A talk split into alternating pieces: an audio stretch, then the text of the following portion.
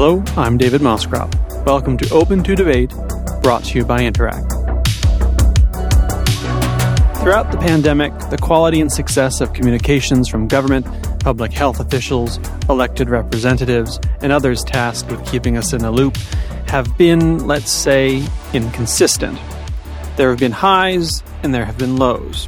Quality has varied across jurisdiction, and it shows.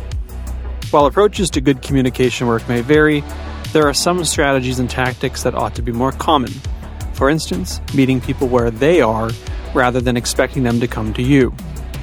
That is precisely what this week's guest does. He answers the question how should we talk about public health during a pandemic? My guest on this episode of Open to Debate is Dr. Naheed Dosani, palliative care physician, lecturer in the Department of Family and Community Medicine at the University of Toronto, assistant clinical professor in the Department of Family Medicine at McMaster University, and health justice activist.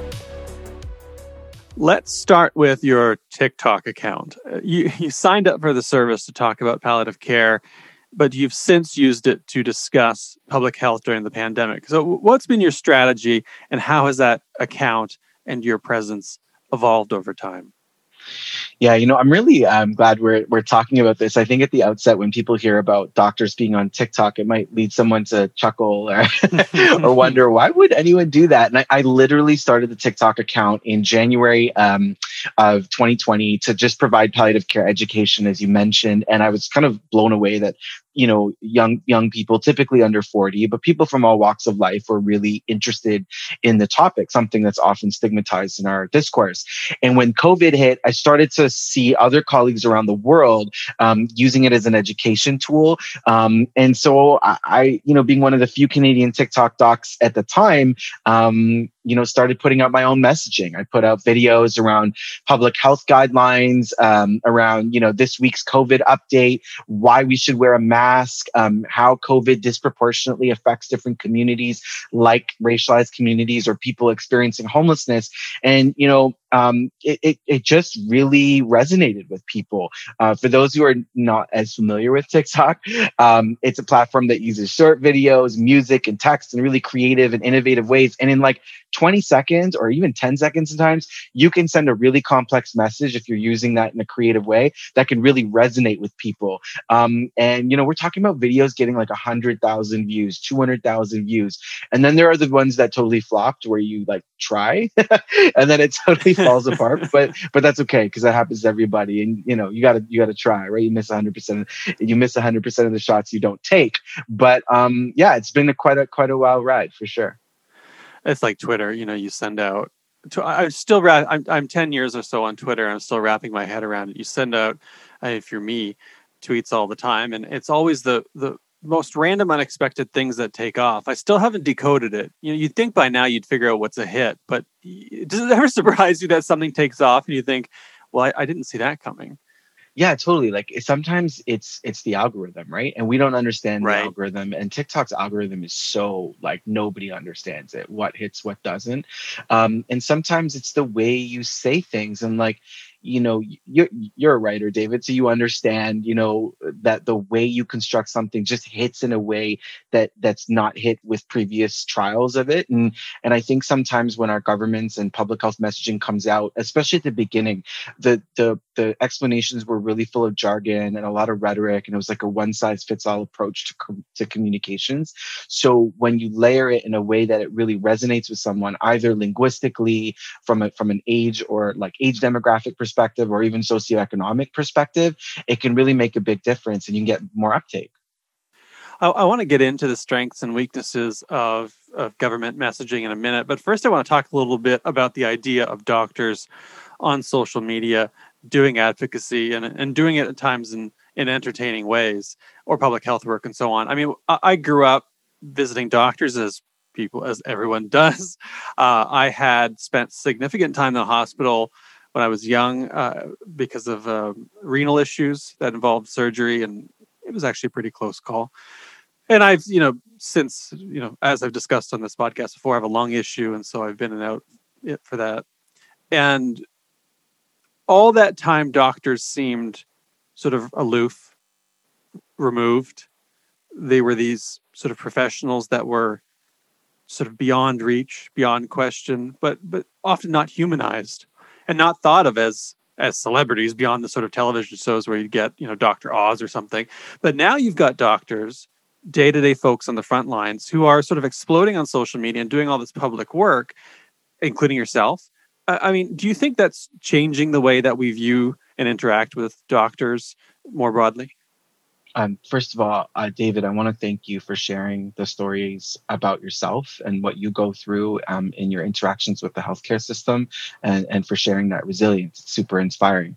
Um, I think, you know, uh, your experiences um, uh, dealing with healthcare are what a lot of people talk about that healthcare and particularly doctors, um, you know, from a branding perspective or an experience perspective can come off really sterile and um, it's, you know, uh, it's really hard to, to, to gauge gauge, um, you know, what what a physician feels when there's like a social justice issue at hand or or an ethical issue. And so, you know, during this pandemic, we have seen the ways that physicians specifically and the physician advocacy role plays is is is just so important um, from promoting public health and, and, and, and objective data and science to pushing back on, on government, pushing back on institutions, and even, you know, other movements like, like, you know, anti-vaxxer movements or um, anti-masker movements, right? We've seen the importance of that. Um, you know, for me going into medicine, um, the advocacy role was the main reason I became a doctor as a son of two refugees who came to Canada in the 1970s. I always knew there would be a social justice, you know, angle to the work I did. I never imagined it being, um, you know, being a, a, palliative care doctor for people experiencing homelessness, and then using sort of those experiences to be a health communicator on platforms like Twitter, TikTok, and Instagram. But, um, it goes without saying that there is great I, I, understand the privilege that I have as a physician, and physicians have great privilege in society. But and and that's great, and that's that's probably why sometimes the messages get out there, and we and people trust us. But with that privilege comes great responsibility. I think it was like a Spider-Man quote or something, but it's, it really it's relatable. Resonates. That's relatable. Yeah. right so um, if you're going to get out there and you're going to advocate you know you have a responsibility because people some people will hang on your every word and and for those who don't you will be challenged in the public sphere right and we're not always trained in our in our med school training or residency for that um, but I, I always i always want to say this actually in canada when you graduate as a physician advocacy is a core role like you are not supposed to pass as a physician um, and graduate unless you've shown um, that you're an effective advocate. So um, this is core to the physician role. And there's a longstanding history of physicians standing up for social justice, human rights, equity, science, public health. Um, and we've needed these voices more than ever during the COVID 19 pandemic. And, and social media, I think, has facilitated that that emergence even more so. I mean, I, I pay a lot of attention to doctors on social media. It's part of the way I do research when I'm thinking about these issues and talking about them because I get asked about them all the time. And and to the extent that I'm able to respond, it's because I've looked up what public health experts and physicians and so on have, have been saying. I'm, I, I can't imagine this being possible before social media, not to this extent, but it, it's a, it's a different leap altogether and an encouraging one to see someone go to say TikTok because as you've said elsewhere, you've got to meet people where they are, right? Right, right. And and I wonder, you know, how how have you found that process? Do you find that you're reaching the folks that you want to reach, and is there enough of that work going on? you know this is just a really exciting time to be in medicine and to, to have a, a coherent uh, public uh, message um, and, and be effective at it. Um, i think in the past you know traditionally uh, doctors were accessed you know like you said there were probably celebrity doctors on tv um, and, and or you know you know the media would would access doctors through the hospital or or or other institutions and then they'd get a quote and it would be very you know um, filtered that way. Nowadays people can access doctors on every social media platform and i think the the the platform itself itself has um, and the platforms that exist have given this this energy and ability for doctors to, to send messages in ways that make sense. If you're into text you know heavy kind of content twitter's where it's at. If you're into visuals and images well instagram's really good for that. If you're into videos um, tiktok's great for that. And i don't know if you've heard of clubhouse david but i'm actually on clubhouse now which is like audio only right? Like we're literally covering it all. And, and no matter what platform you go on you will see people who are experts in particular fields and subfields and it's it's actually phenomenal for for one reason i think is is knowledge sharing like that's that's a huge reason why this is important. Knowledge is now accessible in a way that is so different than how it was several years ago. And I think it's really breaking down the hierarchy of this typical paternalistic, medical, traditional, you know, patient doctor model where there's one way transmission of information. We're seeing this like back forth information happening and it's happening on multiple levels on multiple platforms. And it, really is encouraging. It's funny. I, I uh, was thinking about my history with with doctors and hospitals recently, and I was thinking back to my time in British Columbia, and, and then I saw one of my my doctors or one of the doctors I would see at the walk-in clinic on Twitter, and I thought, like, am I allowed to follow her? right. Is she allowed to follow me? What What does that say? But I, you know, the it's funny. The, the one time thinking about, I, so one of the challenges I face with my lungs is I am susceptible to pneumonia, and so in the aftermath of the first time I had pneumonia, this is such a strange thing. I went to the hospital and I, I was seeing a specialist, and they were doing follow up X rays, and I'm in the in the room with the X ray, and the technician sort of looks at my file and sort of looks at me and says, "I think I know you." and I thought, oh, well, I'm, I'm very curious to see where this goes. And so uh, she sort of says, "Are you a writer?" And I thought, "Uh oh." there you go. Because usually you're so connected. far removed, right? Yeah. And yep. it's it's you know everyone's anonymous and it's so procedural. And she's like, I really liked this thing that you wrote. And she went on to talk to me about it for a couple of minutes, and it was the most charming and and uh, calming thing because I was I was anxious as you can imagine, and I just remember sitting there after a couple of minutes thinking should we be getting out of this room? Does someone need an X-ray machine? you know, oh man, that's so uh, funny. But but now it seems. I mean, I, I don't think we should underestimate the the degree to which humanizing and making doctors accessible across these platforms is going to encourage people to, to think about this thing this this stuff but also to, to be comfortable reaching out for help have you, uh, have you, are you getting a sense that people are becoming more comfortable in talking about their issues, reaching out for help, uh, and thinking of doctors as, uh, I mean, uh, accessible? Yeah, you know, it's not just that the social media platforms have been able to collapse that that traditional hierarchy of how medical messaging happens. Um, because again, you can literally just use your platform and get a message out. Um, but it's also the messages that are getting out. And one example from 2020 that I'm really grateful that, you know, colleagues, um, myself and others were able to talk about in Canadian medicine was anti-racism, particularly anti-black and anti-indigenous racism after the, the brutal murder of George Floyd and all the events that happened after that you know for a long time um, you know in in medical culture in canada there's been somewhat of a um, uh, uh, an avoidance of talking about the racism that exists within healthcare. Now, don't get me wrong; it's been discussed from time to time, but not in a not in a way that is uh, truly transformational and, and the kinds of conversations that need to be had. And through social media, you know, uh, we were able to change discourse, medical discourse, public discourse, media discourse uh, about anti-black racism, anti-indigenous racism, the experiences of, of black and indigenous people in our communities, you know, over surveillance of, of, of racialized communities, particularly how people who experience mental health crises interact with police. Um, and, and that was an example from 2020 where if these platforms weren't around and, and, and and we didn't have access to to people and the, and, and be able to sway opinion and, and the, the topics that are being discussed. I don't know if this all would have been discussed through the medical culture as much as it was in sort of the public discourse that was happening. So you you you can see that you can actually sway the messaging and you can really get at the core of what of what what people are thinking about. And and equity is an example and social justice issues are examples of those. Has there been any pushback from colleagues uh, you know, perhaps even especially older colleagues who sort of wonder what the point is or whether or not it's appropriate? You know, like any kind of innovation or or change in the in the in the profession, you you get you get some resistance and you and you get some people who can sometimes push back for example um, uh, you know uh, there there's there is a sense that um, uh, you know in our in our medical discourse there's typically a hierarchy as i mentioned. It's often you know academic and years in practice. And you know now we live in a world where a physician can have a really you know um, you know really great reputation can be can be seen as an expert and it can be very much tied to their social channels. And that's why i was when mentoring young younger or physicians who are you know in training to say while investing in your social channels is important you must con- continue to do good work that you know continue to do good research do good activism. Your clinical work is it has to be impeccable because the way that your social profile looks online should be just one piece of the arsenal.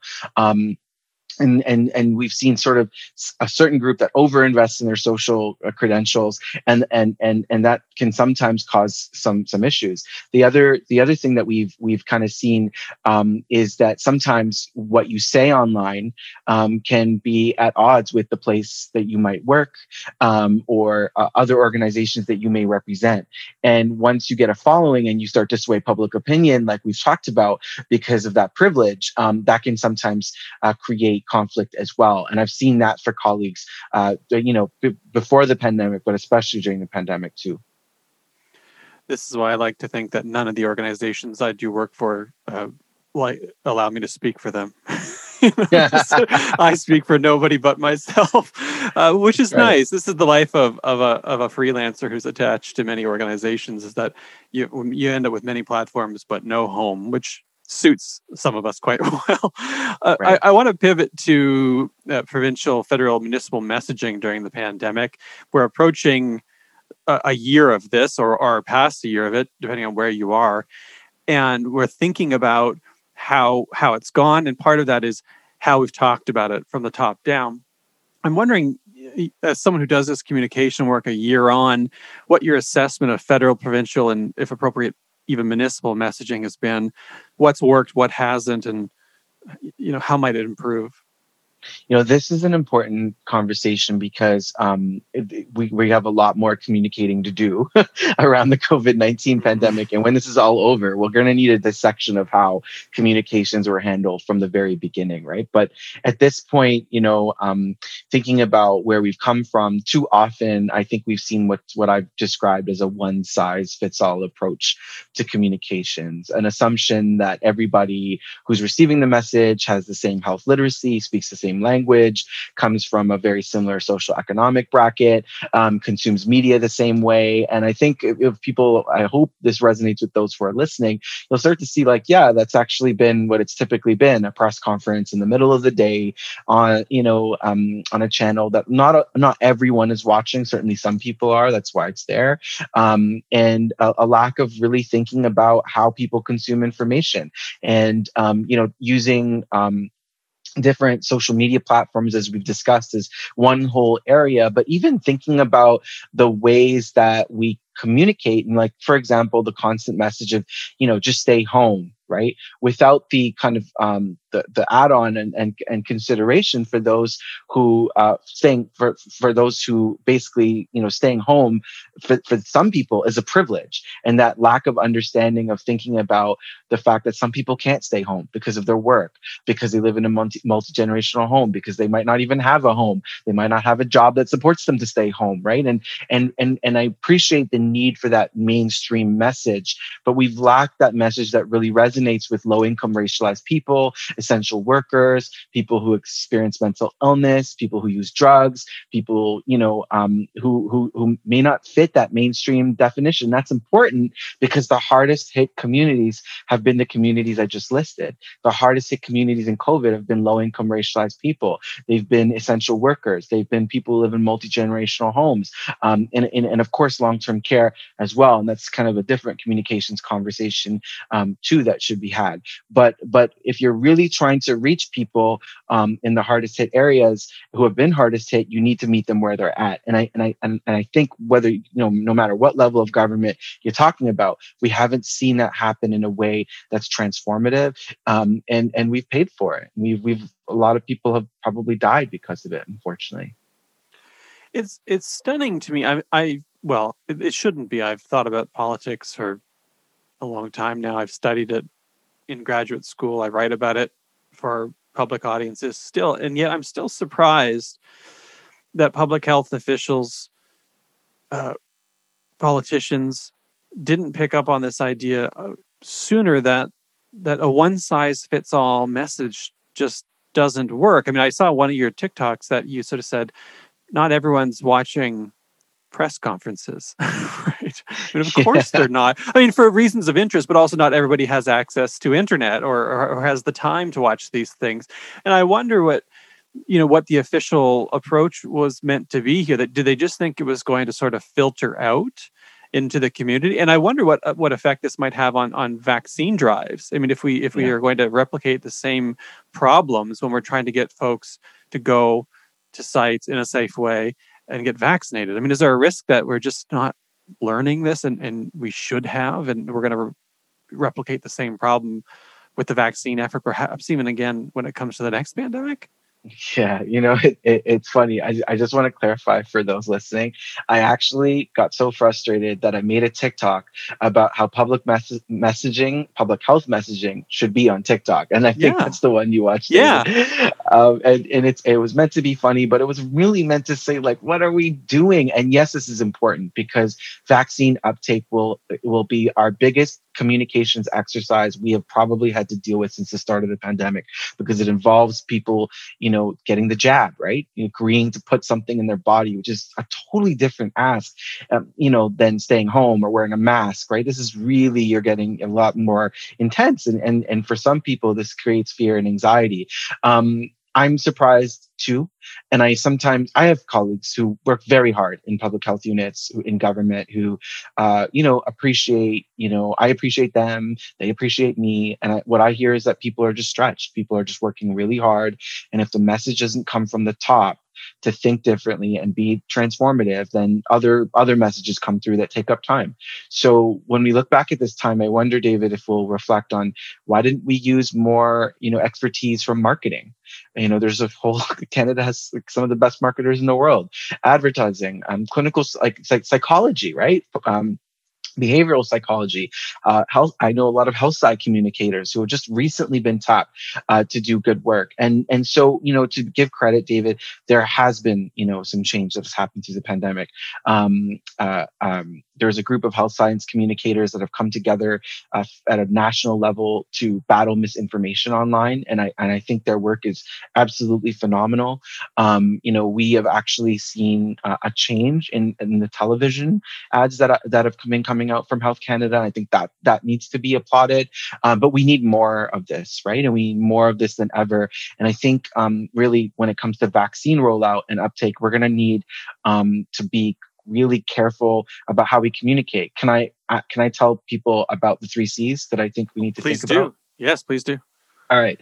So it's one thing to have supply of vaccine. It's another thing to be able to roll it out to a place or deliver it. But it's another another thing to convince someone's heart and mind to to to take to to, to actually take the jab. And so um, too often in our discourse we've been dismissive. So the first C is we need to be compassionate. We need to be compassionate in our communication. We cannot dismiss people who are fearful or who think there might be conspiracy theories going on or might be anxious. And too often in our discourse we're dismissive. So we need to be compassionate compassionate.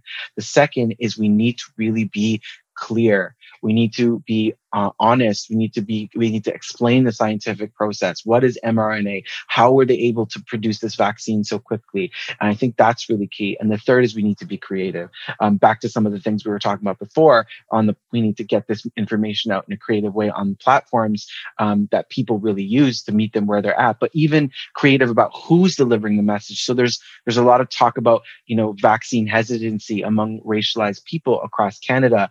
And, and there's often this, this description perception of it being due to mistrust of the healthcare system. How can we message it so we convert that that that from a mistrust conversation to a how can the healthcare system be more trustworthy for racialized people who've experienced trauma within it to take the vaccine. You see, just flipping that. And that involves the, the messaging, how we say it, but also who delivers it, you know, really, um, really supporting faith groups, cultural leaders, you know, BIPOC, um, you know, medical and health leaders across Canada to deliver this messaging. You know, I, I think through the three C's, we can start to navigate this a little bit better. I, I particularly appreciate that. That makes a lot of sense to me. And I think, you know, part of that is of the challenge is also making sure that there's i mean we start now because part of it's going to be time but also repetition right? Just sort of having those clear messages repeated over and over and over again. You know in, in politics there's this old cliche that i'm going to mangle a little bit but you know so you tell them you tell them what you've told them you tell them what you've told them again and by the fourth or fifth time by the time you're sick of telling them they're just starting to hear what you're saying right? So totally. that message needs to be repeated because we're you know it's unfamiliar to a lot of people but also we're just consuming so much stuff at any given moment right? It's it's absolutely. I talk to family and friends all the time and they say there's so many COVID narratives. It's so hard to keep track. And then there's all this misinformation out there too, mm-hmm. which we know about. And, and, and, and so it's really hard to know what's trusted and how to stay focused.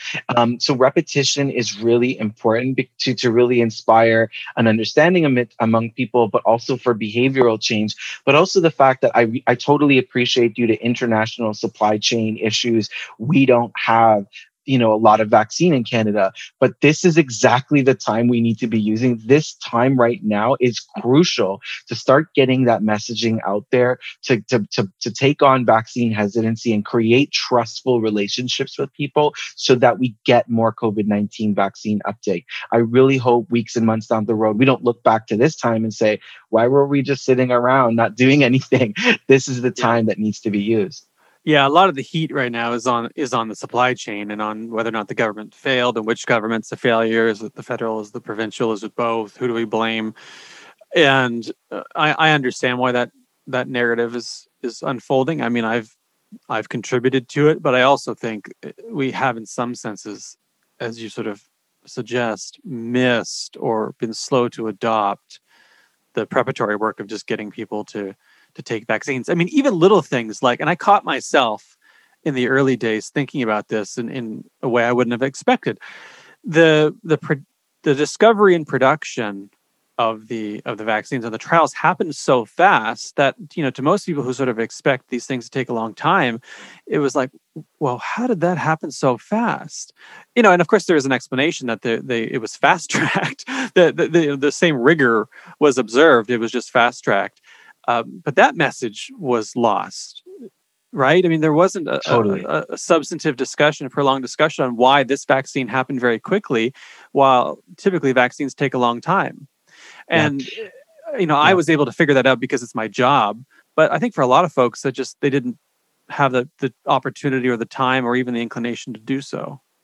Absolutely. You know, explaining the scientific process is is key to this and the fact that vaccine preparation and discovery and implementation can actually be fast tracked is a novel concept to people who may not like work in healthcare or science, right? I totally understand that there's a lot of uh, areas of the world I don't know about unless someone would have explained it to me. So that's an example of not being dismissive of a question like that and you know, um, you know, you're very compassionate in your writing David, but uh, too often in in in the history of healthcare, we have been dismissive about you know healthcare messaging and public health messaging, and I think this behooves us to think deeply. I mean, next week I'll be doing an event in, um, in Waterloo, virtually, of course.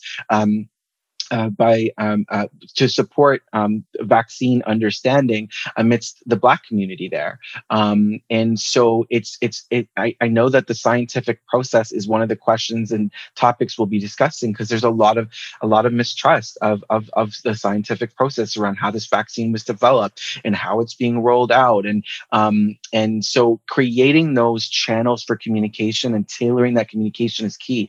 The one thing that's bothering me about where we're at is why does it taking why does it take local you know activists and advocates and community health organizations we're we're throwing there you know there's amazing work being done everywhere but they're kind of doing it off the side of their desk with very little support or resources. We're not seeing a government driven um, you know a, a, campaign or or approach to this and what it's really falling on the hardest hit communities to come up with creative ways to to battle vaccine hesitancy in the hardest hit communities and that's not fair right? So that's something i've been thinking about also especially given that you know in certain communities uh, you know racialized communities indigenous communities distrust of the state and its different uh, you know the elements of its apparatus makes pretty good sense. So I, mean, I think for a lot of folks they would might be saying well why would anyone ever distrust public health? Or why would they ever distrust the scientific consensus? or so on and so forth. And they may not understand how different racialized communities, indigenous communities, and so forth view these structures because they have been fundamentally colonial or oppressive in the past. Oh, for sure. I mean, we have, you know, going back to the history of the Tuskegee experiments yeah. on, on black slaves um, to here in Canada, um, you know, previous uh, previous histories of, of nutritional experiments being done on Indigenous children, to the way in modern day how sickle cell patients who are typically black are treated in emergency departments to how racialized communities have been treated during the covid-19 pandemic. Um, you know here in ontario you know being um, you know asked to serve as essential workers um, for example but not getting any paid sick leave um, you know is an example of like uh, another reason to not trust the government right? Uh, so yeah you really have to step into someone's shoes and, and walk a mile to really understand. And COVID 19 is not an equal opportunity virus. It does not affect us all equally. We know that. Um, and, uh, you know, we may be in the same storm, but we certainly are not in the same boat.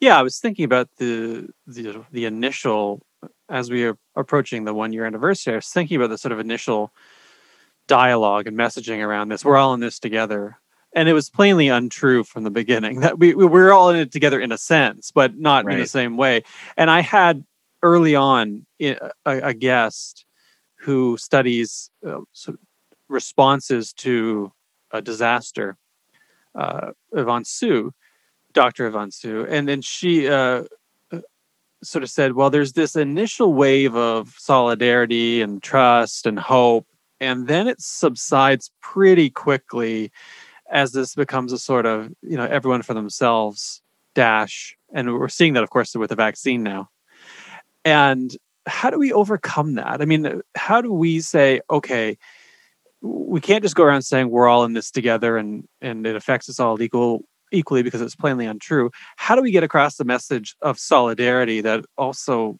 represents reality that there are these yeah. inequities that get yeah, replicated yeah. i mean part of it's i guess just spending money to make sure that people are being paid for for their efforts i suppose.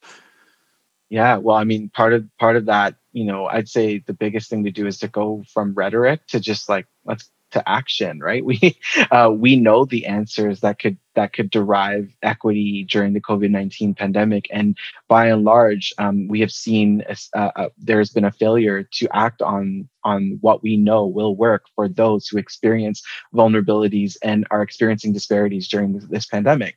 Um, i can give you kind of you know um, you know three examples um, that I think you know on a timeline a little bit just that, that I think are relevant. The first is you know when COVID nineteen hit, um, a lot of discourse was had around how it was it was hitting racialized communities differently. And we were told here in Ontario, like many places across Canada and, and, and, North America and Europe too, that no, no, don't worry. It's affecting us all equally. We don't need to collect race based data.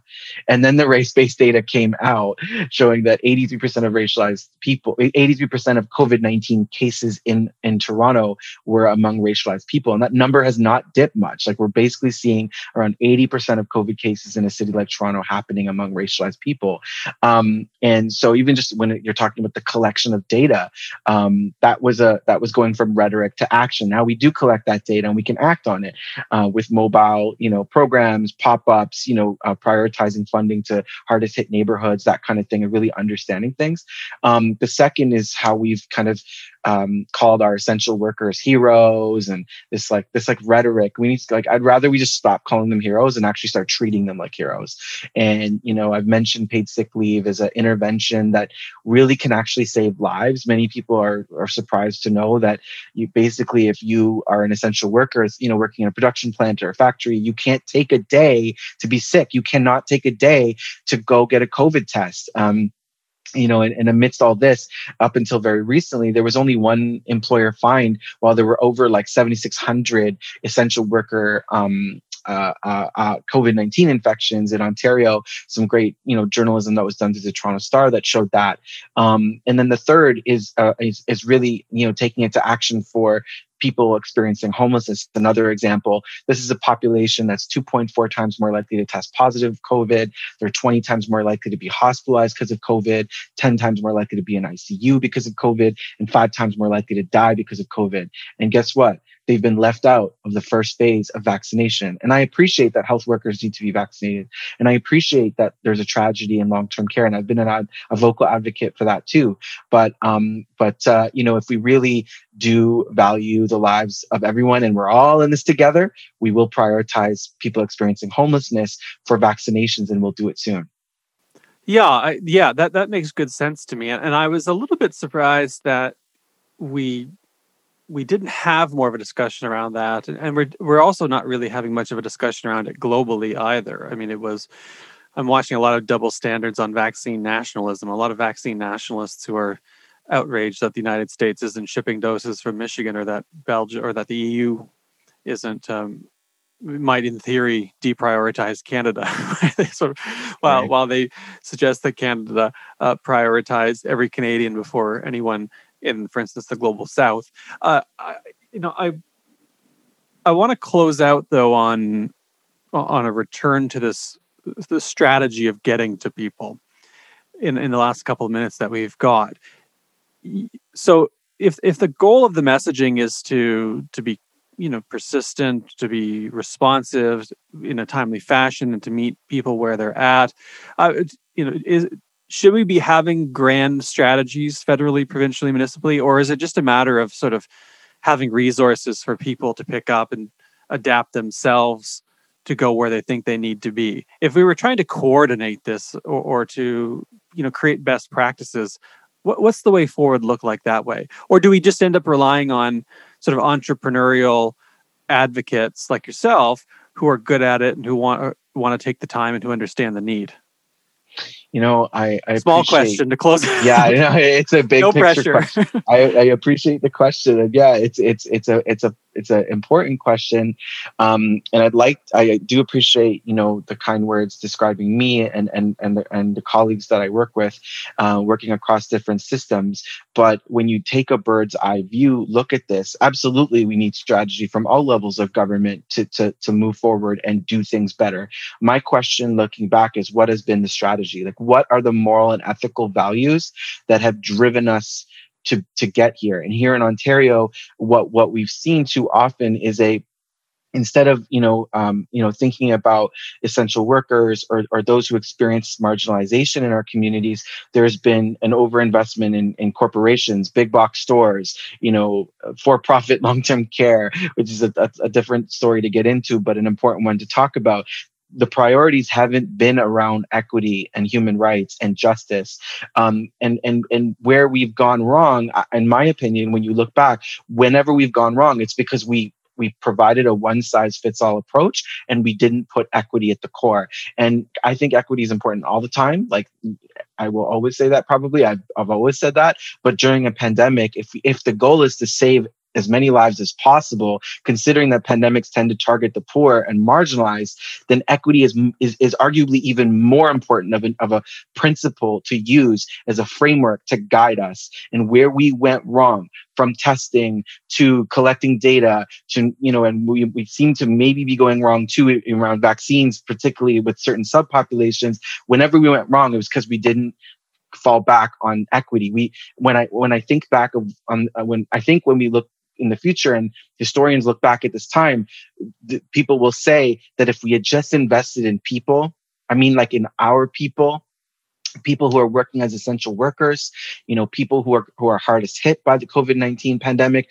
Um, we we could have just saved so many more lives, and and I think that that's kind of like the way I'm thinking about it.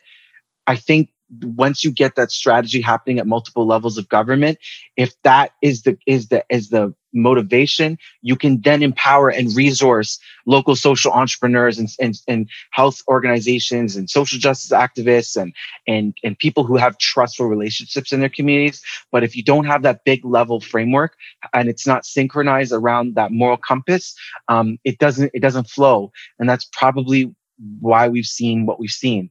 Um, yeah, I, I, guess you know for a big big pie in the sky question that's that's my best stab. It's, it is it is quite a good one and i appreciate it and that brings us to time but i also very much appreciate you coming on to talk about with uh, talk about this with me today and and for all the work you do. So uh, from so my first thank you goes to you dr Dosani for your work and for joining me today Thank you so much, David. I, I, really appreciate the opportunity to the listeners at home. Thank you so much for staying home, wearing masks, and following public health guidelines. Uh, uh, we appreciate, we as health workers on the front lines really appreciate you. Thank you very much. Uh, thank you. My pleasure. And, and as always, uh, my thanks to Mira Ahmad and Aaron Reynolds, who make all of this sound, specifically me, so much better and, and co- more coherent than you can possibly imagine. If, if only you could see what it sounds like when I'm trying to mutter through month 11 from my bedroom with the closed shutters and a blanket over my head half the time. you would be amazed. So thanks as always for listening, and, and of course to Aaron and uh, to Mira for making it possible. And we'll see you again here in a couple of weeks.